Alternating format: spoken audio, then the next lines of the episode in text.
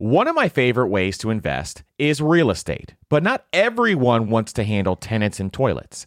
Enter Fundrise. They make it easy to invest in real estate with their flagship fund. Now, as always, you always have to carefully consider the investment objectives and risks of the Fundrise flagship fund before investing.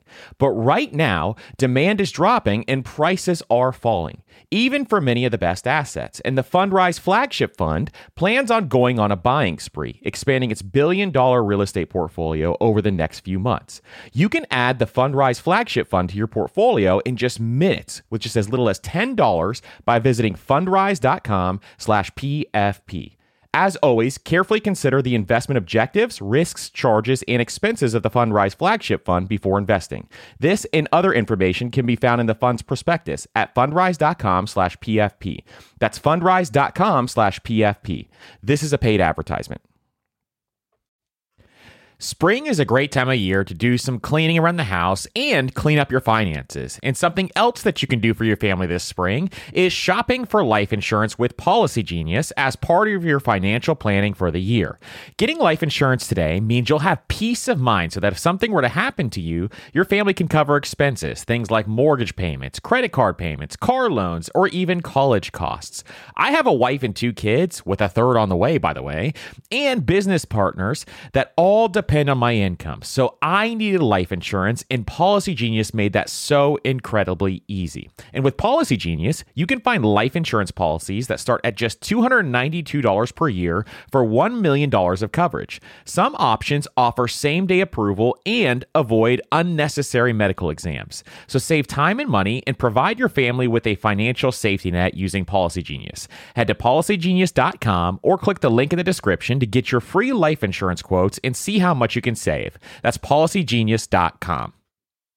On this episode of the Personal Finance Podcast, we're going to talk to Paul Alex on how he went from police officer to multimillionaire investing in ATMs.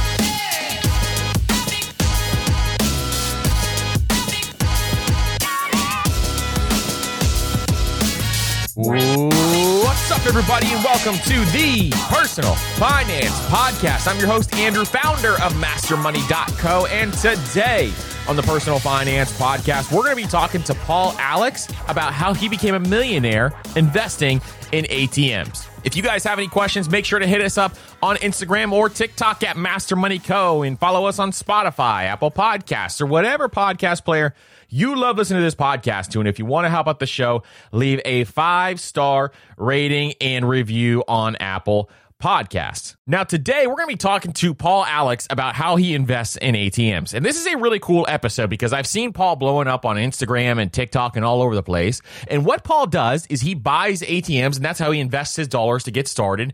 And then from there, he teaches you how to build wealth with ATM. So we talk through all sorts of things about the ATM business today, including how to find a location, how much do ATMs cost, how do you maintain ATMs, how much cash do you need to start an ATM business.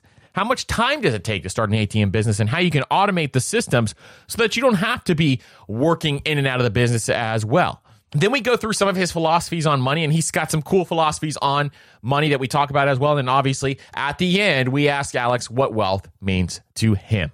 So, this is a really cool episode. If you're looking for another way to invest some of your dollars, this is a really cool way to invest your money for really low startup costs. You can start a business with very low startup costs, and we get into that as well. So, without further ado, let's welcome Paul to the Personal Finance Podcast. So, Paul, welcome to the Personal Finance Podcast. Hey, how's it going, man? We are so excited to have you here because you have a really, really cool story. And I've been following you on Instagram and TikTok, and I've seen you pop up everywhere now where um, you've been investing in ATMs for a little while, but you have a really cool story and background on how you kind of got to this point. So, for someone who is new, I want to dive into some of the nitty gritty, but first, I want to get into your story a little bit. So, how did you get into investing in ATMs?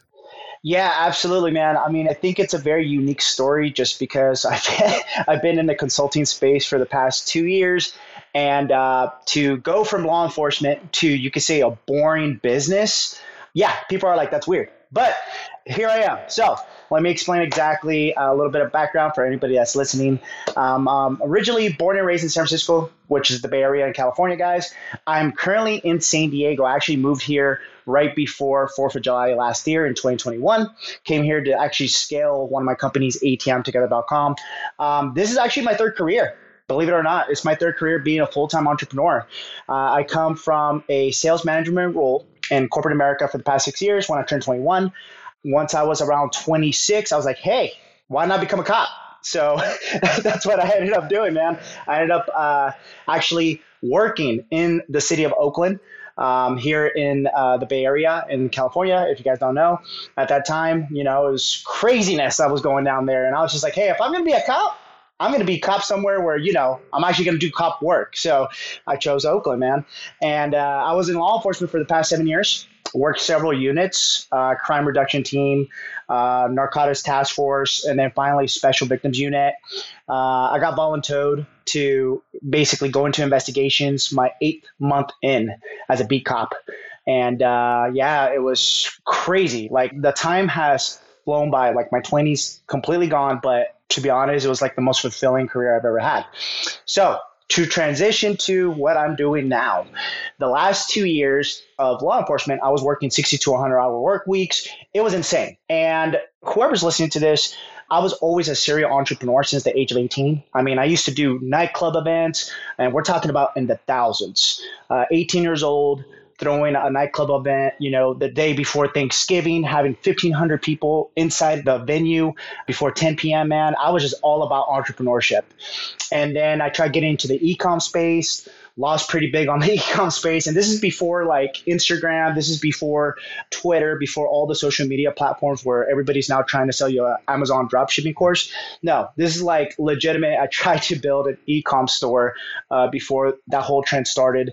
And then uh, I actually tried digital marketing back in MySpace days, man when you used to have a profile and you had like a little song in your intro. Yeah, I didn't know it myself, but I was actually like sort of coding. I was doing HTML codes for like phone lists and all that for like my nightclub events. And I just didn't have a mentor at that time to like really nurture me, like how a lot of society nowadays has mentors online, which is awesome. I mean, I wish I would have had this when I was like 18 to 21 because things would have been a lot different. But with that being said, yeah, I um, I'm actually very thankful for the route that I took and uh, for all the lessons and personal experiences that I got within corporate America, law enforcement, and now full time entrepreneurship. So, to go back to ATMs, the last two years of law enforcement, uh, was working crazy amount of hours, basically blood money on overtime, 60 to 100 hour work weeks is because the cases, it was a heavy load case in Oakland. Um, I mean, this is a department where you're supposed to have like 800 officers and we literally were like we were running so low it was like 545 so you would barely have any officers like in the street covering like literally upon hundreds of thousands of people. It's craziness. It's almost like a movie. So i'm there a detective investigating all these cases like literally hundreds of cases a week and overworked and i'm like what am i doing? Like i get the fulfillment off helping people but like man my health went down the drain I wasn't sleeping. Um, I was stressed out. I aged, man. I went in there with a baby face and I came out like a grown man with a beard. you know, it was craziness, dude. And then ultimately, um, I jumped back online after being off of social media for seven years. And um, the first, you know, social media platform I jumped on was Facebook. And most people laugh at me because they're like, dude, no one goes on Facebook. Well, I mean, I do, right? Being that I jumped on when I was like 29. So I jumped on, checked out Facebook, and just like Facebook ads do, they hear uh, you talking about passive income, they talking about business side hustles, and ultimately I got an ad. I got an ad in front of me and I saw that it was ATMs and I was just like, what is this? So then I started doing my due diligence, bought a couple books on Amazon, and the rest is history, man. Basically, um, started with six ATMs myself. Um, didn't really have a mentor at the time. So I sort of like, you know, struggled a little bit finding locations and uh, figuring out how all the logistics works. But eventually, I was able to go to 30 locations within 18 months. Um, during my time off on the weekends, um, when I wasn't working. And actually, it got so serious to the point where I cut off overtime completely just to focus on ATMs, which we'll get into a bit, right? But yeah, man, it was a remarkable journey. Um, covered my bills. Ultimately, I was able to make a decent five figure income from this side hustle while I was still a detective.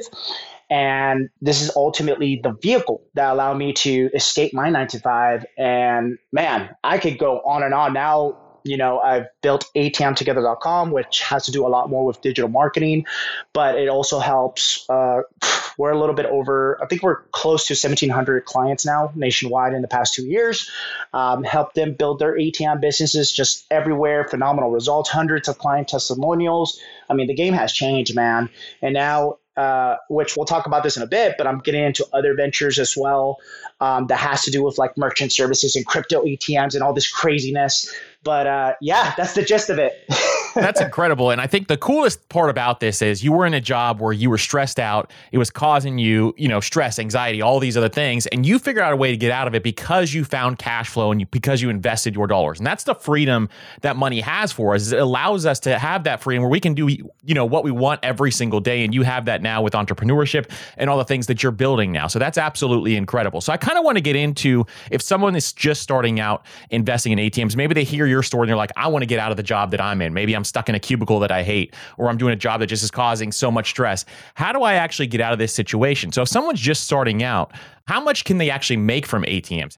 Yeah, so on average right now, our clients are making anywhere between 200 to 1,000. Now, that is on average based on our experience, based on what we see. But what I always tell everybody, sky's the limit, man it's ultimately well i mean you know this andrew mindset is everything. Mindset is what basically is going to drive you to grow that one atm make it your vehicle and then ultimately it could turn into a multi-million dollar company or multi-million dollar companies out there depending on what type of person you are but just to give you a quick example and some realistic social proof, okay? I have one of my managers that actually does a lot of the logistics for my company. He has 120 ATMs himself. And besides what he gets paid from us, okay, from my company, he makes $50,000 net profit off of his personal ATMs. And he's based out of Colorado. I have another guy he just joined us. He's a prior first responder. He um, started in the ATM business roughly two and a half years ago. So uh, nothing crazy. He wasn't in the game for like 15 years, like majority of these boring businesses owners, you know, are in. Uh, when you hear things like this, no, two and a half years, guys. First responder. The guy has 20 ATMs. He's netting profit 15,000 after expenses off of his personal ATMs. He just landed over 80 locations with a corporate contract with Dunkin' Donuts in the East Coast. He's from New York. Wow. And he's one of the consultants for ATMtogether.com. Me, myself, like I said, guys, in the beginning, I scaled to 30 locations myself, but it's just ultimately, you know, I, uh, the anxiety, the being overworked, the like, what am I doing? You know, that epiphany that most of us will get when you're just fed up with something, right, in life, and you just want that change, you got to use that pain in order to be your driver. And then you also got to realize what is your why? Because your why is ultimately going to be your biggest driver. You're not going to be motivated every day to do it, but if you have that strong why, which to me it was more uh, financial freedom, but mainly options. What we'll get into in a bit, but options to do whatever you want and to have unlimited options. That's what it's about. So Absolutely. And that is the amazing part. And that's why I want to talk about that up front, just because I want to paint the picture for what is possible here when you invest in ATMs and what people can actually achieve. And you said, you know, you have one guy there who has, in two and a half years, is already at $15,000 a month. And $15,000 a month should cover, no matter where you live, most of your expenses in your life, if not all of them. So that's one of the most powerful things that you can do. In two and a half years, you can absolutely change your life through doing this. So that's kind of why I wanted to paint that picture up front. Now, the first thing I want to kind of go through is location locations because obviously one thing we have to figure out is where are we going to stick these ATMs if we decide to do this. So as we go through this process, what are some things we should look for in a location? Yeah, absolutely. The number one thing that I always tell everybody, once you step into any location, no matter where it is, and you start looking at the picture of like, should I invest into ATMs? Then it's just like buying a yellow car or it's just like buying a red car, right? You start seeing that yellow, red car everywhere. It's the same thing with ATMs. I get clients all the time saying, Paul, man, ever since I installed my first ATM, now I can't stop seeing them. They're everywhere. And like, I'm always like, oh, this will be such a good spot or, you know, why not? So, cash driven. You have to make sure that the store or the location is cash driven. Let me give you guys a great example. So, here in California, Okay. Some of my top tier locations are liquor stores. And the reason why is just not just simply because they're liquor stores, but no. But in the state of California, you have to buy lottery tickets with cash. They don't allow you to use credit cards. So you see right there, that little gem, that's the cash driven part of the liquor store is because it's not the fact that they sell alcohol, guys, which, I mean, in the ATM industry, it's actually known that if your store stays open late, they sell booze, um, then more than likely it's going to be a good location. That's a all inside information right there, guys. But ultimately, liquor stores are a gem in California just simply because of the lottery tickets. It's cash driven. But then also, one thing that a lot of ATM deployers, okay, and I'm going to go into a little bit into the ATM jargon here, guys, okay? ATM deployers, that's going to be you if you ever start your own ATM business, is that you have to train business owners, okay? And I know we're going to get into that in just a bit, but you have to make sure that they're actually pushing that traffic towards your actual ATM, whether it's a barbershop, whether it's a nail salon, whether it is a smoke shop, whether it's a dispensary, which everybody knows by federal regulations right now that banks do not deal with actual dispensaries, guys. So right there, that is one of the biggest and best locations you can actually land if you guys have any dispensaries or if you're in a state where they're about to actually legalize dispensaries. Okay, little hidden gem, start calling them right now.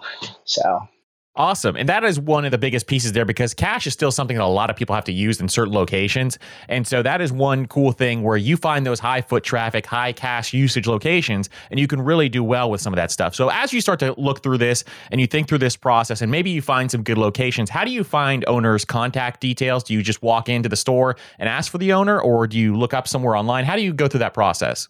Yeah, absolutely. Great question. Simplicity equals success, guys. Okay. Don't overcomplicate the process, especially at scale. Okay. When you're building a business. So, same thing goes with the ATM business. The reason why I was able to choose this business and uh, the reason why I was able to scale it so quickly is because I kept things simple. So, here are three tips that I'm going to give you guys right now on this podcast that you guys can actually use to grow your ATM business. Now, number one, local chamber of commerce. Okay.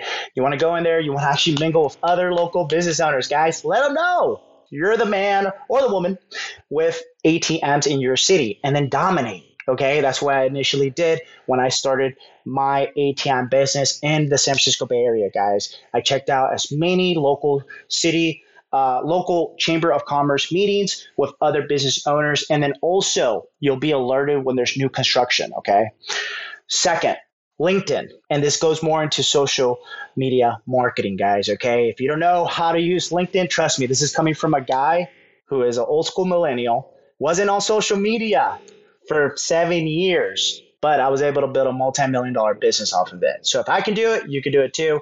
I recommend going on Udemy. That's going to be U D E M Y.com. The reason why I like Udemy is because here's the thing you don't have to spend tens of thousands of dollars on a course. Literally, that website it has like $10 courses that are totally worth it eight hours of like knowledge and you guys can leverage that information and learn how to dominate linkedin or any social media platform okay? Use your resources. And then the third one guys Simple. Just ask. Closed mouths don't get fed. So just ask the gatekeeper or the employee at the store. Let them know that it's urgent because you are there to save the business owner money by offering your solution to merchant services, guys. So Absolutely. And having that solution is kind of the best way to put it in terms of trying to sell it to that owner as well. And I think that's a really cool way to kind of go through the process where networking is going to get you a lot of locations, I'm sure. And that's kind of going through that chamber of commerce process, I think is that nugget that a lot of people probably don't think of. And I think that side of it is one where you can really start to network with business owners and people can kind of think through this process and say, hey, I'm going to meet all these different business owners. And now we can actually, you know, start to network and find some locations that way. And once word starts to spread, it's really going to start to accelerate after that point in time. So after you find some locations, maybe you get a hold of the owner and an owner actually agrees for you to put an ATM in that location. How does this deal work? And what is the cost to you? Do you give the owner a percentage of profits and or do you pay rent for that location? How does that typically work? Yeah, great question. So typically it's going to range on the percentage of your surcharge. So here for California, for example, I charge around anywhere between $3.50 up to $5 depending on the location and the foot traffic. Okay. Now, with everything else, guys, you're probably like 350 $4. Guys, inflation, everything has gone up. You know, even if you go visit McDonald's, there's no dollar menu. Right. So exactly. you have to raise up your prices, guys. That's just the way it is. And people don't blink because think about it like this. For anyone that's saying who uses ATMs, who still uses, it, guys, it's convenience just like Uber Eats, just like Uber, just like Instacart, you are paying that fee. So you don't have to walk a mile or two or get in your car and go to your local bank, which is probably five miles away. No, you are getting the money right there at the store or location where you're going to use the cash. Okay. It's a convenience fee. That's all it is, guys. So with owners, whenever I go into a deal, I first try to sell the value of the actual ATM. And the way that any of you guys that is listening to this are going to be able to do this is by simply just asking a simple question, and that is, how much are you paying for the credit card machine that you are using for the store purchases. So we're talking about merchant services now, guys. Now, if you guys don't know what merchant services is, it's the little credit card machine where people swipe their debit or credit card at every single store, right? So they get charged a percentage depending on what type of credit card, whether it's Visa, MasterCard, Amex, which is typically the highest, um, that they use inside of this little credit card machine.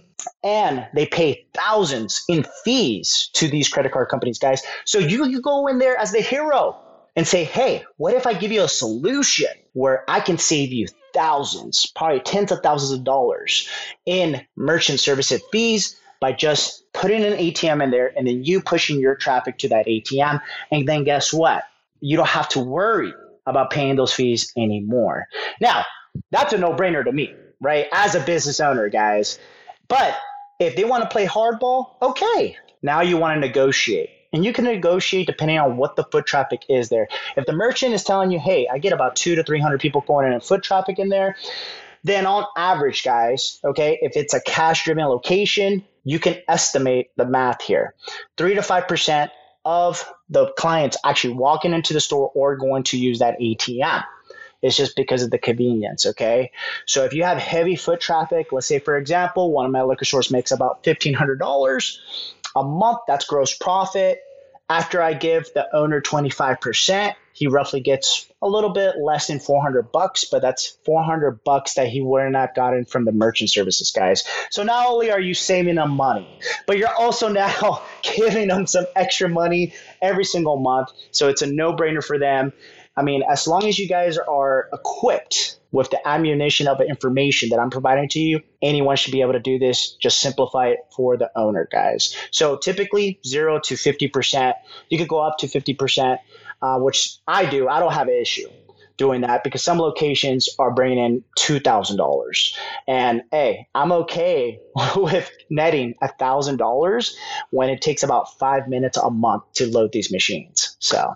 Absolutely. And that's incredible. So you really the process is you go for selling them on a reduction in those transaction fees. And then if they don't agree to that, then you can kind of start negotiating on a price as well. Have you gotten some locations that have been absolutely free where all you do is just place the ATM? Yes. Actually, the great part about this is, and we get this all the time, we get clients that say, Paul, but everywhere I go is an ATM. Well, just simply because everywhere you go that has an ATM, it doesn't mean that the actual merchant is happy with their ATM deployer, guys. Because at the end of the day, it's about customer service. What does it matter if the owner is getting paid 50% when their machine is down 50% of the time? So they would rather take someone who gives them less, but their customer service is top tier. And that's how I've been able to win locations day after day, month after month. I mean, my team at atmtogether.com, we find about 60 to 80 locations for our clients on a regular basis, guys. So if we're finding 60 to 80 locations throughout the United States, that means that you guys can do it too. And that's incredible because I think, you know, that was one big thing that we were wondering too was if you go through the process, maybe you see an ATM in a great location. Like you said, once you start to think about this stuff, you're going to see them everywhere. And maybe you see an ATM and think to yourself, maybe that's going to be a great location. So you can walk in there and say, hey, are you happy with your ATM provider? Or let me show you what I can provide and go through the whole process on that side as well. So I think that's a really cool way to kind of think about this and see how you can do that as well. So have you ever taken an ATM location from someone else, maybe that had a, an ATM at some location? I actually have.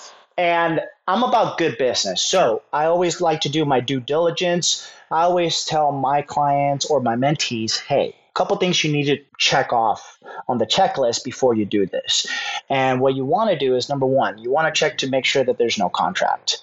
Because once you go in there, the fact that you have to go to court over this, it's not worth your time. So make sure that there's no contract. Two, actually try to see what the pain points are. Because if it's mainly service or it's mainly just a client who is extra needy with attention, you want to be able to actually check that out because everything they're telling you might not be the truth, guys. Okay. It's just the way it is in business in general. So you want to fact check everything, do your due diligence.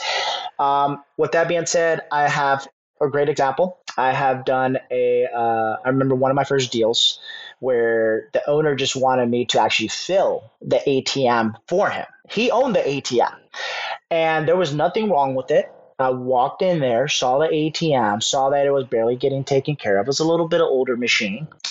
And he's like, Yeah, I'm just tired of going to the bank and refilling it. It's a great location. We're getting like heavy foot traffic here. Would you want to take it over? So then I thought about it and I was like, You know what? What if I can give you a free machine, brand new, and I take care of all of the services for you. And you don't have to worry about anything. We're talking about the maintenance. We're talking about you never have to deal with the bank anymore. All that it becomes my issue. Now, on the back end, you'll still make the same money. He's just like, well, how's that possible? Well, let me tell you, if we raise the price up just a little bit higher, guess what? We can keep your percentage the same. And now I get a little percentage off the top. Hey, and we're doing good business the guy went for it, signed a five year contract, and has been a client ever since for the past six years. I mean, that's just the way you have to negotiate, guys. You have to become very creative with these deals. At the end of the day, I wish there was a blueprint, right? Just like a script that I could tell you, just say this, say this, say this, and you'll land every single deal. No, that's just not the way it goes because everybody's different, guys. It's business. So you have to be able to negotiate. And the only way you're able to negotiate is either through your own experience or experience of others, which is, I'm big on that. I'm big on, mentorship.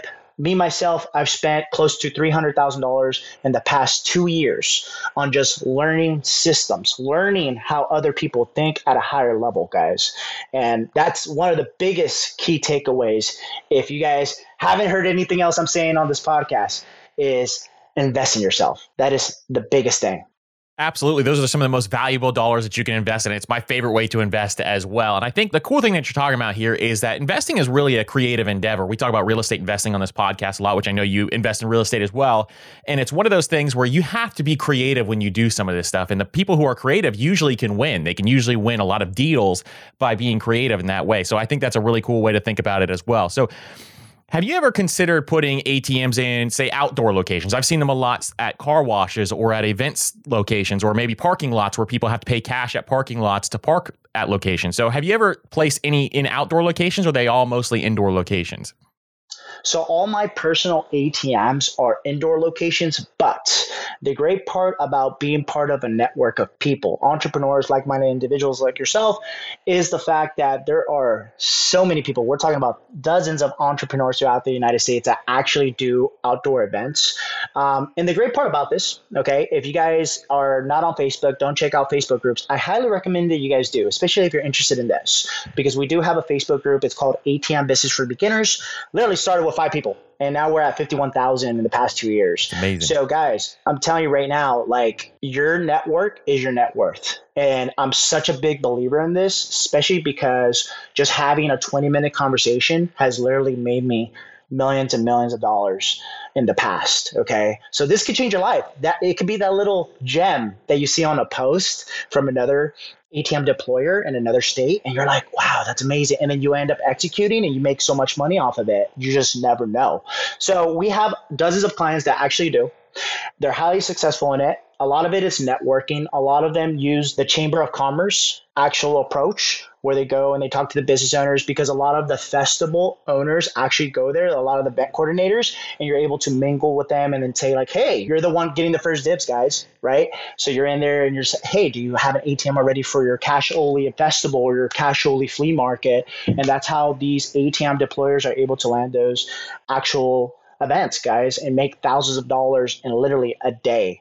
And the hardest part, I guess you could say the biggest differences between actually doing outdoor events and then having a ATM in a stationary indoor location is just the fact that you're going to have to either be at the event, enjoy the event while your machine's making money, or ultimately uh, just hire someone to do it. So either way it goes, you could just do it the semi-passive or the passive way, whichever way you want. But either way it goes, it's a great way for a nice cash injection if you guys do outdoor events.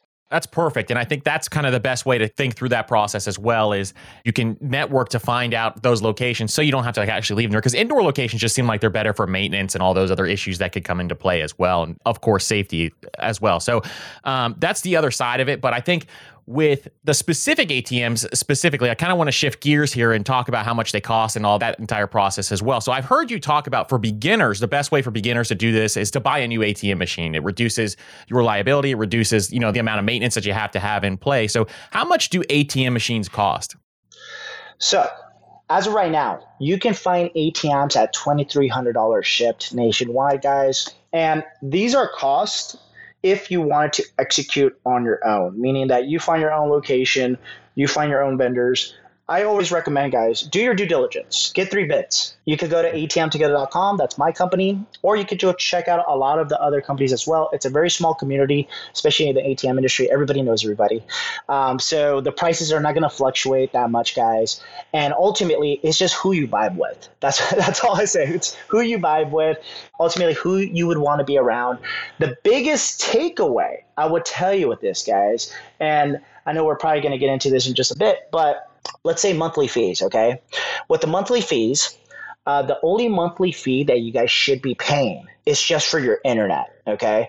And the reason why I say this is because a lot of companies out there, they actually like to charge what is called a processing network fee. And they take a percentage of your surcharge profits, okay? This is actually what happened to me when I first started. I was hard headed. I thought I knew business. You know, I was sales manager in corporate America. I was just like, it was ATM business, black and white, it's simple, right?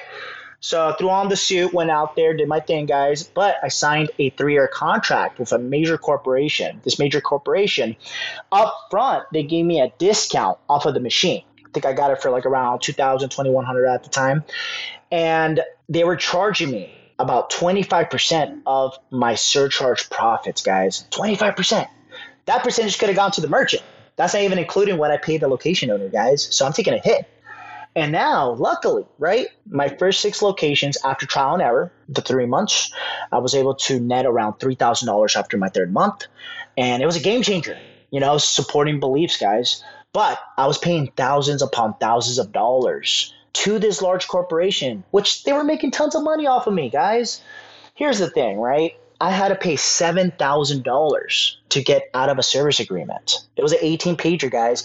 And I know how some of us we get. We're like, oh, yeah, this is simple. Yeah, just the fine print, whatever. Make sure you guys do your due diligence, read everything, um, especially because we do get a lot of beginners coming into the industry, a lot of horror stories, guys. I've had clients come with me and say, Paul, I bought 10 ATMs and you know, I got it for a really good deal, and now I want to set it up. I was like, unfortunately, they're out of compliance. And this goes back to actually, you know, buying new versus used. Guys, if you are brand new, okay, take it from me. I learned the hard way. When you're new, buy new, please. And the reason why I say this is because you might be saving a couple hundred dollars upfront by buying a used one, but they might be out of compliance. And if the ATM is out of compliance, then you might be liable for thousands upon thousands of charges. Okay. Uh, especially with federal regulations and fraud and all that jazz. You don't want to mess with that, guys. Just go with the brand new. You get a two year warranty. And this is through any supplier, any legitimate ATM supplier out there, guys. Um, and you'll be happy you did it. Okay. So, once again, just to recap, the only fee you should be paying is for your internet modem, which I could go off of what we sell the internet modem for probably 150 bucks for the modem and then your recurring charge on a monthly basis for the internet wi-fi internet is going to be six bucks. Other than that keep 100% of your surcharge fee. Do not sign a service agreement okay? And make sure you explicitly say this to any of the sales reps that you deal with with any company out there guys all right those are awesome tips because I think that's where a lot of people can get duped is going through that process and paying some of those extra service fees that a lot of people, you know, they're taking a large percentage of what you are making that you could be giving to the owner or yourself or whatever else to actually negotiate a better deal. So that's amazing tips right there as well. So after somebody buys an ATM, because the startup costs really aren't that much to buy your first ATM. I mean, 2300 bucks to buy it um, is a lot less than I even thought they would be. So after you buy that first ATM, what is the cost to install it? Yeah, absolutely. So two routes you could go with, right? And I always speak about nothing in life is free. You're either going to pay with either the money you're invested into the business or you're going to pay with your time, guys. So if you want to learn how to actually install an ATM, hey, use your free resources. You got YouTube, you got Google, you have the ATM Business for Beginners Facebook group, guys. Um, we have so many different free resources. We just launched YouTube, uh, and it's under ATM Together. A ton, a ton of free trainings. I was doing one live training every single week inside of the Facebook group since we started it two years ago. So I believe right now we're over like 150 episodes on there, guys, and we're uploading them. We're editing them, refreshing them, and making sure that we're getting that content on YouTube now so you guys can actually take advantage of it. And this is information that people sell for tens of thousands of dollars on courses, guys. We don't sell you for a course. We actually provide services and the logistics and the infrastructure for your business so you can actually get a head start of the the game. Now, if you want to pay, let's say, a technician, your standard cost for a technician would be anywhere between 200 to $300. That's nationwide. That's not bad at all. And I think that process, you know, you can either learn and go through the process of taking your time and how much is your time worth to you, or you could have somebody go in and there install it um, who maybe have more experience and will do it the right way and go through the right process with that as well. So, and then as we go through this, maybe your ATM is a year or two old. And what is the cost to maintain and how much time do you have to put into maintenance on an ATM machine? Yeah, great question. So these ATMs, I'm going to give you guys two recommendations on the models that I have personally used and I can vouch for. They are the best. They're the industry standard guys. As long as you guys stick with these two models, then you guys shouldn't have any issues for several years. The first model is going to be the Hyosung Halo 2. Okay. And that's going to be H Y O S U N G and then Halo, just like the video game, guys, for, all, for all my gamers out there. And then uh, the Genmega G 2500, guys. These two are the ATM industry standard. Okay. And they're both going to range anywhere between the 21 to $2,300 shipped price that I stated earlier. The biggest differences between these two ATM is the Genmega G2500 right now comes with a camera. Okay, so if you don't want to uh, purchase any added security, it already comes in with a built-in camera, which is awesome. Um, so I recommend both. Now, to go back to the maintenance and the repair, each of those ATMs should come with two year warranty. Okay, guys. So that's a little gem right there. Make sure you guys take notes on that. And they should be coming with two year warranties. Make sure to ask your supplier that they do. And then each unit should last you anywhere between six to seven years especially if you're at a location and it's under heavy usage. Okay. And we're talking about it's going, it's making you guys cash flow. And that's what it's about, right? So when you guys think about it like this, uh, the maintenance are very, very low on this. Typically, the manufacturer is going to cover you on the parts. All you have to do is just actually take a little bit of your time to replace the parts. And to be honest, I've been in the game for the past six years the biggest problem we have with these machines is sometimes we have kids that stick toothpicks inside the card reader and then it jams up the card reader and you just have to go in there with some uh, you know needle nose pliers and just pull out those toothpicks guys and just clean it out and you're good to go. Other than that you just want to make sure that the internals of your ATM is dust free. So I highly recommend for all my techies out there to actually get one of those uh, dust cans, yep. aerosol cans, where you can just blow off all of the dust in the internals because you're going to be doing that when you exchange uh, or when you insert the money inside of the vault, which is the safe inside of the ATM when that time comes every single month. And that literally takes seconds to do, guys. Okay. So a couple little gems right there that you guys can educate yourself with on doing the maintenance and um, actually uh, seeing how long these ATMs last as well. I love that. And I think that the maintenance is much less than maybe some people would expect because it's you're going through that process and you're already there putting the cash in there. So you might as well just, you know, use the aerosol can and get some of that dust out of there as well. So I want to shift kind of to cash as well since we brought it up uh, because I think cash is obviously a major factor here. We got to figure out, you know, how often we're going to fill up these ATMs, how much cash do we need, all of those different things. So if someone wanted to start off, how much cash would they need to put into their ATM? Yeah. So these ATMs they hold up to twenty thousand dollars, and when we're talking about twenty thousand dollars, we're talking about twenty dollar actual increments. Okay, so a thousand notes, guys. Now, when I was started, I want to actually see what the foot traffic, the cash flow is going to be per ATM. So I don't put more than $3,000 when I first start off each location. After that, then I'm able to determine how much money I should just put there so I'm able to go there once a month. I have some friends that just stack it all the way up because they have extremely busy locations where they're making anywhere between 1,500 to $2,000 a month and they don't want to go multiple times a month. But the standard is typically about once or twice a month, guys two to three K. And the way it works with the cash, because I get this question all the time, is okay, so I put my cash inside the ATM. How do I get it back? Or whose money is that? It's actually your guys' money, guys. Okay. You're putting your own cash that you're going to have in your savings account inside of the ATM. But the biggest difference is I like to call it infinity banking.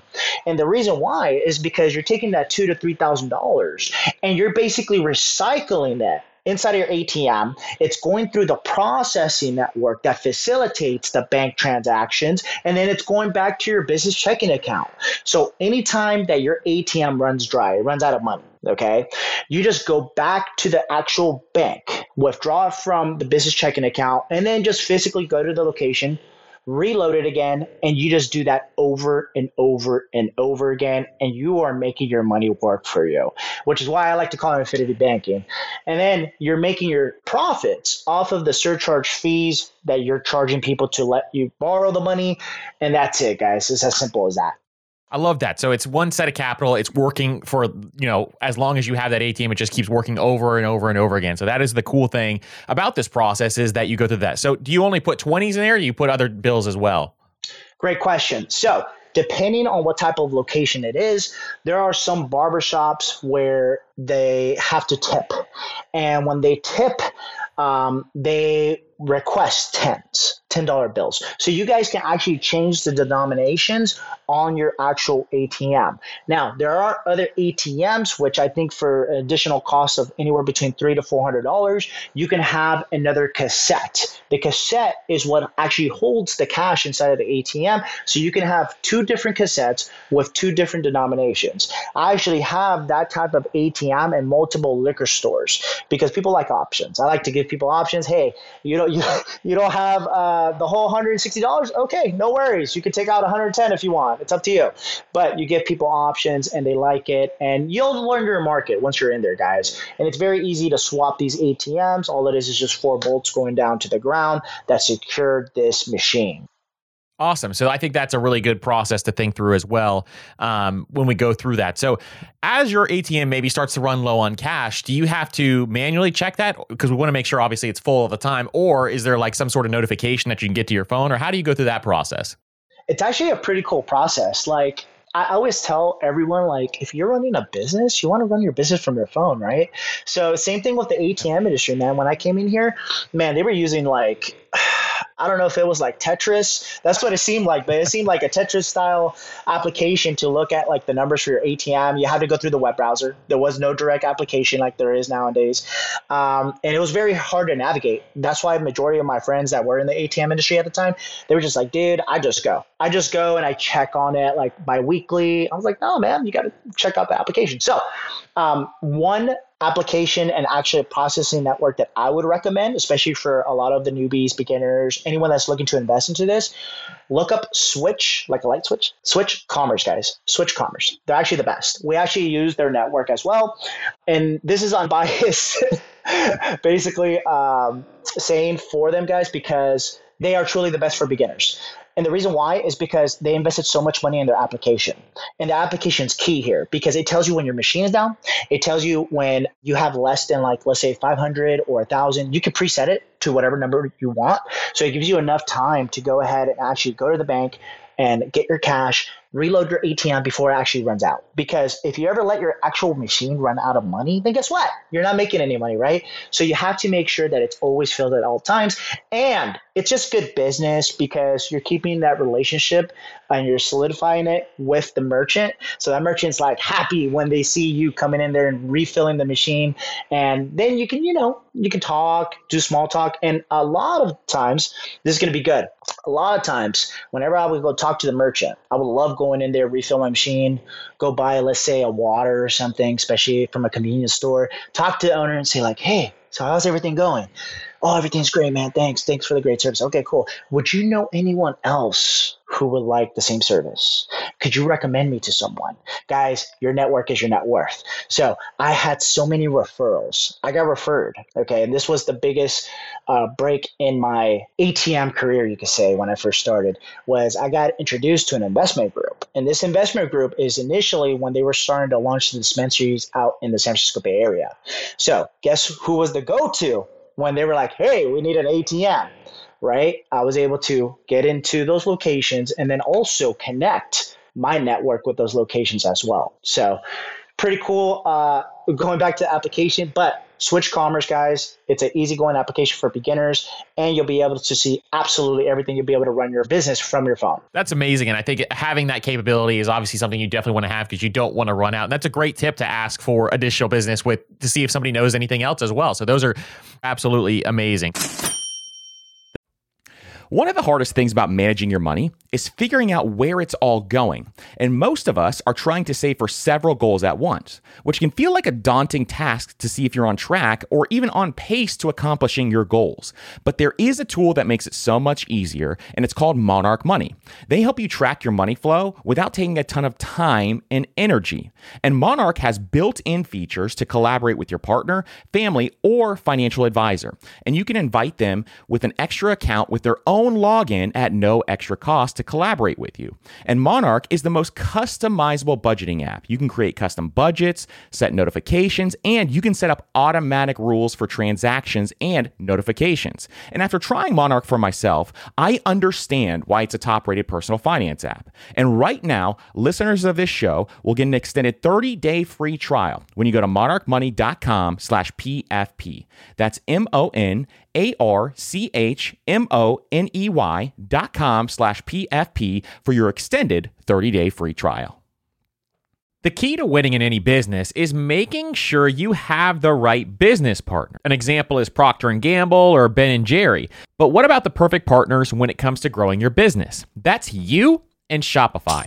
Shopify is the global commerce platform that helps you sell at every stage of your business, from launch your online shop stage to the first real life store stage, all the way to did we just hit a million dollars stage? Shopify is there to help you grow. And most people know one of your biggest struggles when it comes to starting an online business is finding new customers, and Shopify can help you do that. And what I love about Shopify is no matter how big you want to grow, Shopify gives you everything you need to take control and take your business to the next level. So sign up for a $1 per month trial period at shopify.com slash PFP, all lowercase. So go to shopify.com slash PFP now to grow your business, no matter what stage you're in. That's shopify.com slash PFP. Now is a great time of year to get your finances in order. And no matter what your financial goals are this year, when you use Chime's online checking account, you can cross all those financial to dos off your list. Chime's online checking account has tons of benefits that millions of members love, like fee fee overdraft up to $200. Plus, get paid up to two days early with direct deposit, all while managing your money on the go 24 7. And you get access to over 60,000 ATMs. So start building your credit and open a Chime checking account with at least $200 qualifying direct deposit to get started. Get started at chime.com slash PFP. That's chime.com slash PFP. Banking services and debit card provided by the Bancorp Bank, NA, or Stride Bank, NA, members FDIC. SpotMe eligibility requirements and overdraft limits apply. Early access to direct deposit funds depends on payer. Out of network ATM withdrawal fees may apply. We're driven by the search for better. But when it comes to hiring, the best way to search for a candidate isn't to search at all. Don't search, match with Indeed. And if you need to hire, you need Indeed because Indeed is your matching and hiring platform with over 350 million global monthly visitors. And they have a matching engine that helps you find quality candidates fast. So ditch the busy work and use Indeed for scheduling, screening, and messaging so you can connect with candidates faster. And Indeed doesn't just help you hire faster, 93% of employers agree Indeed delivers the highest quality matches compared to other job sites, according to a recent Indeed survey. And listeners of this show will get a $75 sponsored job credit to get your jobs more visibility at indeed.com slash personal finance. Just go to indeed.com slash personal finance right now and support our show by saying you heard about Indeed on this podcast. That's indeed.com slash personal finance. Terms and conditions apply. Need to hire? You need Indeed. The next part I want to talk about is any potential downsides because I'm sure you hear this all the time from people, you know, asking. I know how people think through this process and they're saying, well, maybe there's some downsides to this. So, have you ever had maybe an ATM unit damaged or broken outside of? I know you talked a little bit about uh, kids putting toothpicks or something in the card reader, but has yeah. there been any major incidents that you've ever had? So, all my personal ATMs now. And, you know, knock on wood, man, that, that it hasn't happened to me because I've seen the news. Um, and, you know, the news loves to sell fear, guys. Just remember that. The news loves to sell fear. So uh, when it happens, it doesn't happen frequently. Uh, I think it happened quite a bit during the protests a few years back. But before that and after that, I just don't hear of it whatsoever. Now, a downside to this, and this is just me being very transparent, especially with the audience, is the fact that you will, if you start this business, you will, it's not you won't, but you will, you will put an ATM in a location and it's going to be slow. It's going to be slow as far as doing cash flow for you. Okay. You might just get a few transactions the first month. But then what ends up happening is you have to let the ATM actually nurture inside of the location, guys, because if the location never had an ATM before, how are people supposed to figure out that it's there, right? So this is where your marketing comes into play. Your social media, SEO, Google guys, uh, the actual owner putting a sign out there, investing in your actual business, okay, to help that ATM nurture between the first three to five months. Now, if you're not seeing the cash flow that you want at those locations, then I like to call this a floating asset, guys, because that's what it is. An ATM is a floating asset. You're able to remove the ATM and find a better performing location. That's exactly what happened to me, guys, when I first started. Okay. I started with six locations. Three out of the six only netted me 50 bucks. And I still remember at that time, dude, I was driving a 2000, I think it was like a 2016 Dodge Ram with like mud tires. And I was just like, yeah, I'm about to make some money. I was driving like two hours away, guys. I didn't have no type of strategy when I first started. I was just like, hey, I'm just landing these locations, cold calling, and people are saying yes. Okay, cool. I'm gonna put my ATM in there. Guys, you need to have a strategy. Okay, we're talking about the distance. We're talking about what type of location. You want to make sure it's cash driven. You want to get a mentor. That's very important. Okay, guys. I would highly recommend getting a mentor because that's, that's what changed the game for me. After I got my mentor, he showed me the ropes. He showed me actually how to run a successful ATM business. And then I was able to relocate those three locations. And after I did that, my third month is when I netted the $3,000 from all six guys. And then my limiting beliefs shattered. After that, I was just like, this is it. This is my golden ticket to get out of my 9 to 5. I know it sounds boring. And trust me, I had naysayers all day. But That's just the way it works, guys. Okay. You have to keep trying and trying and trying until you make it happen. It's either to work or it's either to work. Absolutely. And that's the best way to think is having that abundance mindset eh, with anything in money is what we always talk about here as well is just one of the biggest things you have to have, especially if you're going to go into business, because going into business, entrepreneurship, you have to have that positive abundance mindset to be able to do anything because businesses always has have troubles and there's difficulties all the time, but you just have to overcome those. And that's how successful people come about. So are there any other potential downsides that you can think of with ATM investing outside of just, you know, damage and that type of thing? This is a business for longevity, guys. It's not instant gratification. If you ever get someone saying, hey, you're going to make thousands of dollars off of one location, no. It's like real estate investing, guys. You're not going to get rich off of one property. You have to have multiple properties. Same thing with ATMs, guys. You guys have to have multiple ATMs. And then what ends up happening, it's a snowball effect. You start building your actual route you start getting several locations. And then what ends up happening is all the cash flow that starts coming in that you're netting off of that route, now you can buy an ATM every single month.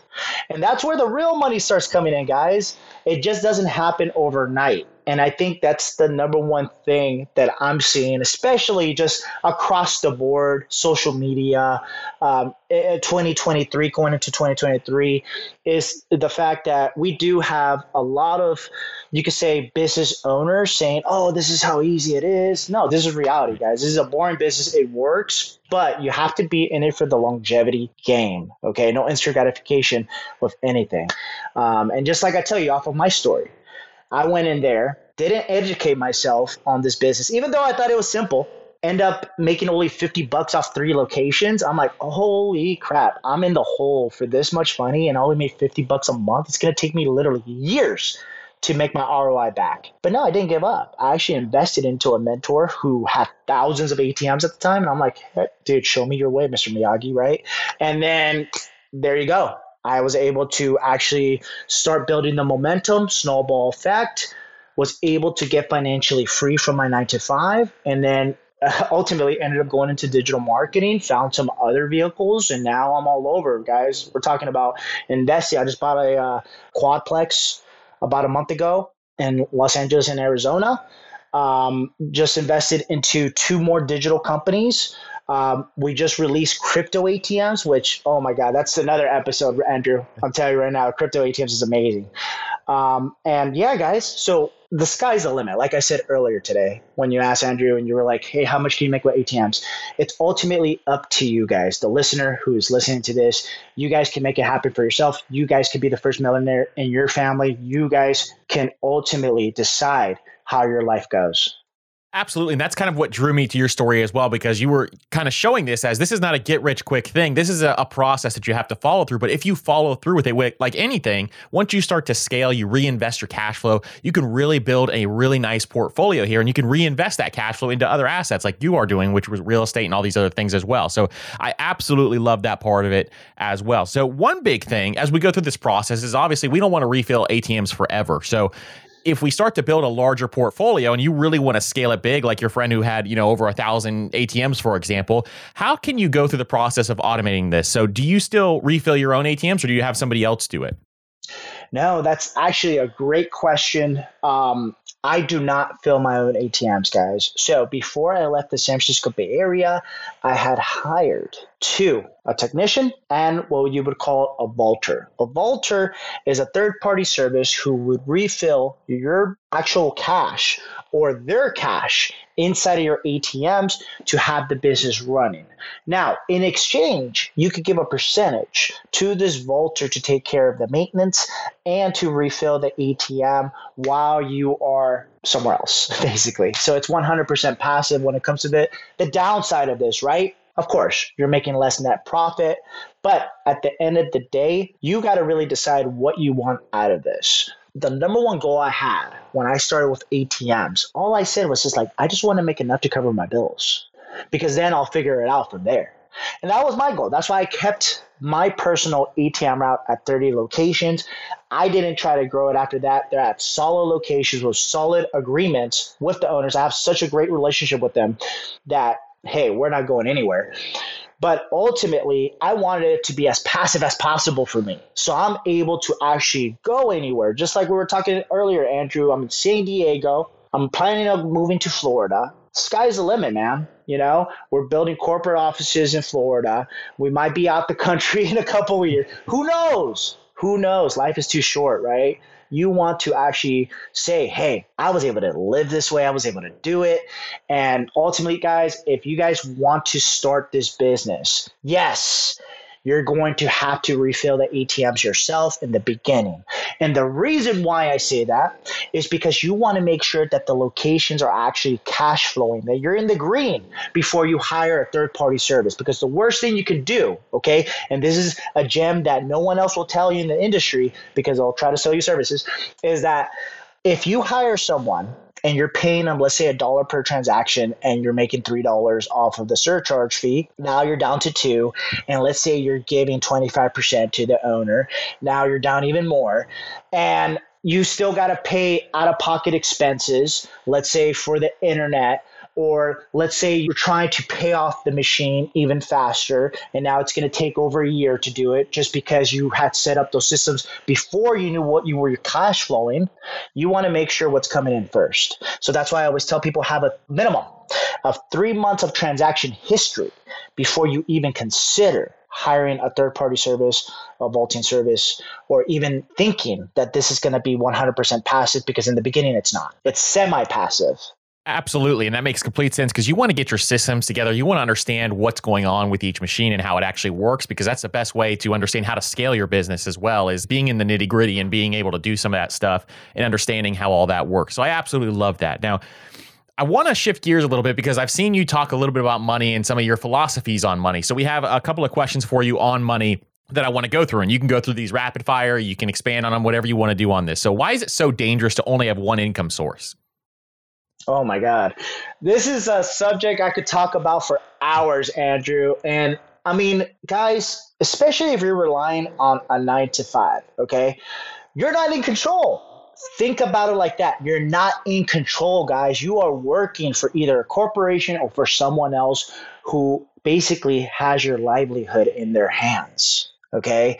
If you don't like that feeling, I, no one does you want to make sure that you have a plan B, C, D, E, F, whatever.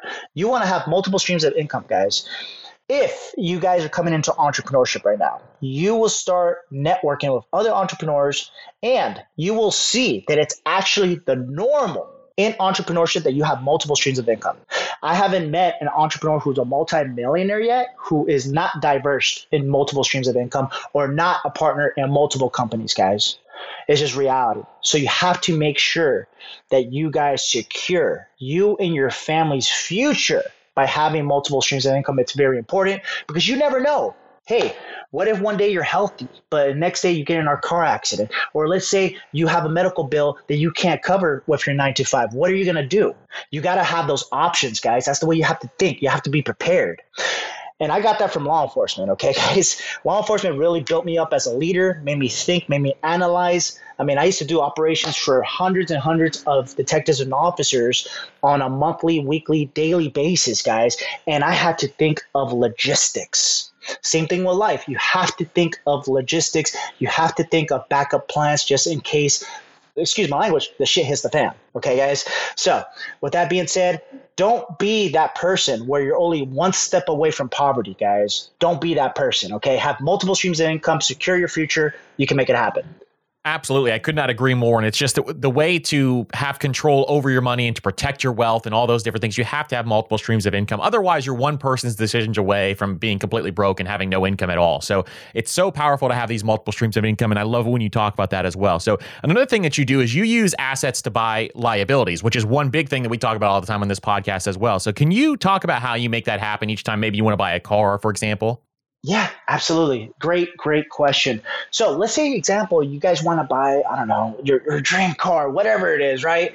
I want to take advantage of uh, the tax deduction for you know having a vehicle. I think it's section 179 over 6,000 pounds. Or whatnot. Um, so I ended up getting a G Wagon as my business vehicle, guys. Okay. Now, no, I am not going to refill ATMs with a G Wagon, guys. I get that all the time. They're like, bro, you're going to get robbed. Yeah. No, no, guys. I have employees that do that. So I have the G Wagon as my business vehicle. But here's the thing, okay? I leveraged having the cash flow of the ATMs, okay, my net profit, which guess what I'm doing? I'm not doing anything for it nowadays. And I'm using that money to pay for the car note, guys. That's what you want to do. So instead of actually spending, okay, your active income, whether you're in a nine to five, whether you are just a uh, business owner, okay, with one source of income, your active income, do not use that cash flow to buy liabilities. Instead, go invest in assets like either ATMs, real estate, just like what Andrew always talks about. Real estate, guys.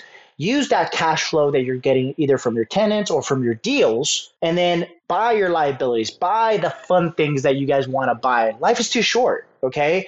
And I get it. Like, hey, I enjoy my coffee. So I'll, trust me, I'm definitely using my cash flow to go buy my liabilities on a daily or weekly or monthly basis, guys. So I highly recommend that you guys do the same. Think about where is that cash flow coming from? Is it coming from the check that I have to go and work for on a daily, weekly, monthly basis? Or is it actually coming from an asset like ATMs, my real estate, which I'm barely doing any work for, guys? It's actually working for me. It's making me money while I sleep. Okay. And uh, I believe that's something that Warren Buffett said uh, as well, right, Andrew? Absolutely. Hey, uh, yeah, you're only, well, how's the saying go? Do you know the saying, man? It's you're only, uh, it's something along the lines of you're like only one person's decision away from losing, you know, that one. I can't remember the exact quote, and I used I have a bunch of his memorized, and I don't have this one memorized, but it's something along those lines, which I absolutely love that thought process yeah, guys, I mean, like, you're consistently working on a daily basis to go buy the things that you want. And there's nothing wrong with that. See, I'm a big believer in enjoying whatever it is you want. It's your life. You should never, never feel bad for going buying whatever it is that you want, whether it's a liability or an asset or whatnot. But be smart about it. Make your money work for you guys, and just take my experience. I used to work sixty to one hundred hour work weeks, okay, for seven years, and I learned the hard way. Okay, the beginning of that actual journey in law enforcement, I was buying the nice cars, I was buying the nice toys, I was buying the million dollar house. But guess what? And all my first responders know this because there's quite a few probably listening to this right now or will be, and they're probably like, damn, I'm doing that right now. Now you're relying on your overtime.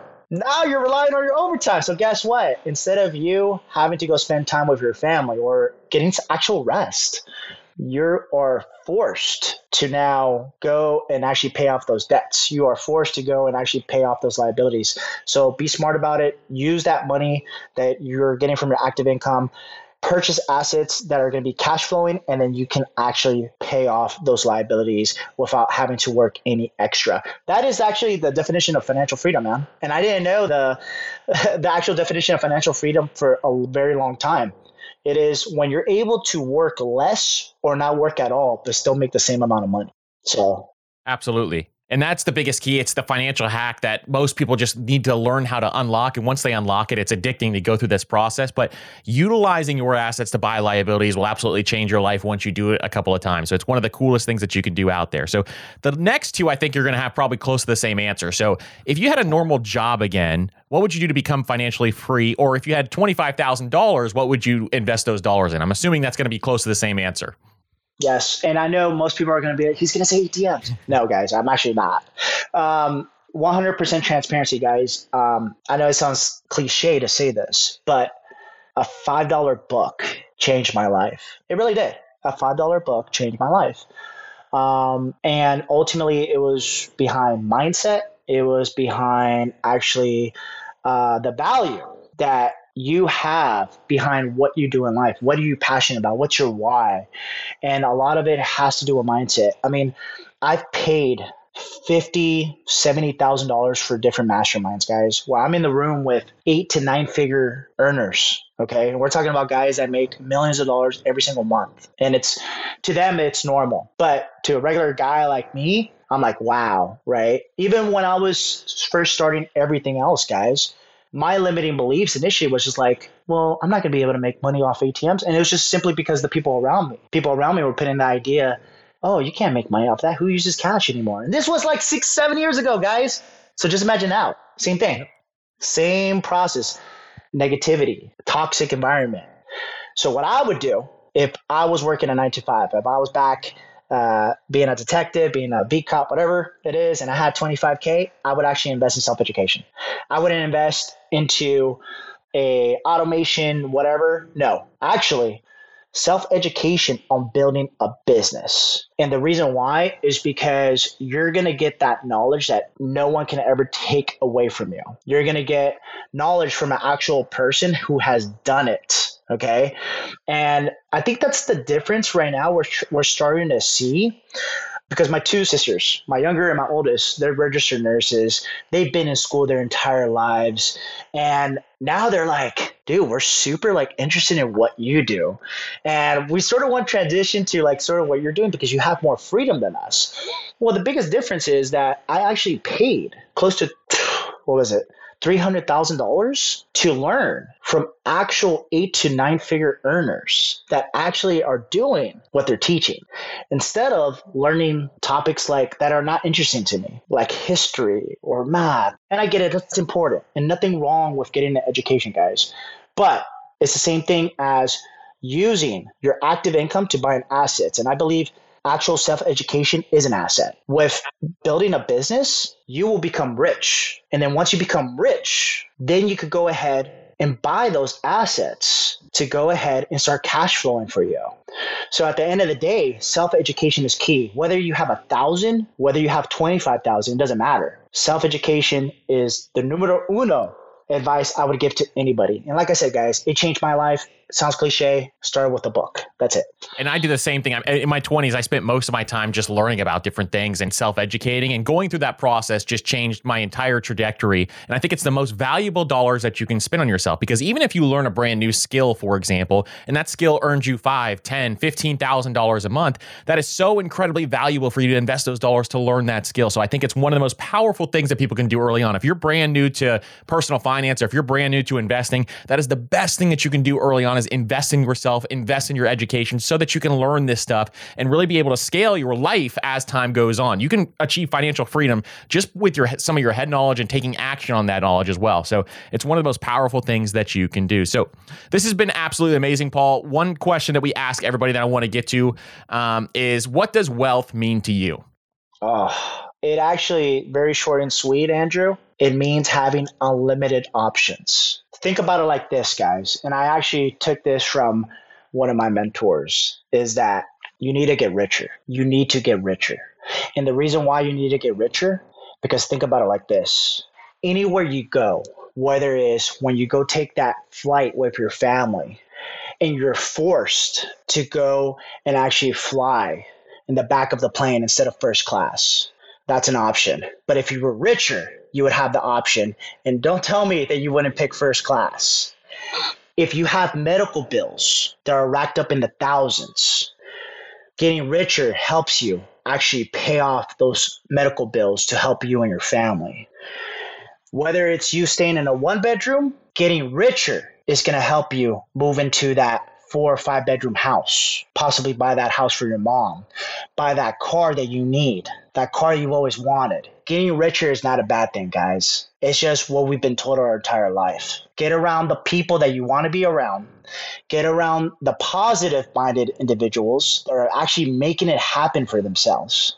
It will change your life. But ultimately, that's what stuck in my head ever since I started ATMs ever since I moved on to digital marketing. Getting richer is not a bad thing, guys. You guys can all make it happen. And it's just as simple as that. It's having unlimited options. Absolutely. And options are one of the most powerful things that wealth can create. So I absolutely love that answer. So, Paul, this has been incredible. I've learned so much throughout this interview. Where can people find out more about you and ATM Together and all your socials and everything else?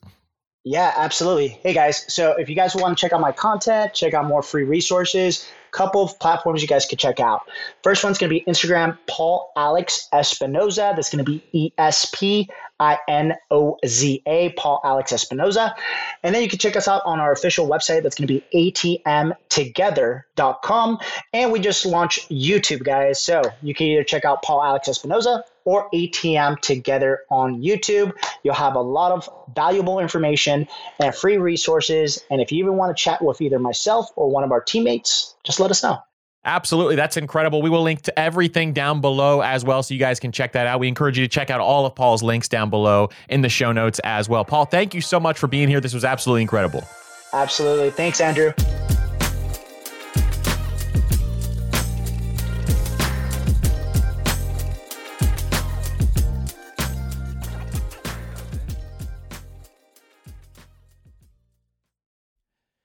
Everyone's heard the saying, you have to spend money to make money. But everything in life, from travel to starting a business, is expensive, which is why I want to tell you about a new podcast I love that will teach you all the tactics, tricks, and tips you need to upgrade your life, money, and even travel, all while spending less and saving more. It's called All the Hacks, and it's a top ranked show hosted by my good friend Chris Hutchins a financial optimizer, an entrepreneur who's racked up millions of points, and he sold two companies. And if you want to rethink the way you're spending money, you have to check out the episode 91 with Bill Perkins and why you should be optimizing for net fulfillment and not net worth and striving to die with zero. All the Hacks has something for everyone, and I'm sure you'll find a new tactic that you can apply to your own life, whether it's a money hack that increases your net worth or a routine change that boosts your productivity. So check out All the Hacks. That's All the Hacks on Apple Podcasts, Spotify, or wherever you listen to podcasts. Your wallet will thank you later.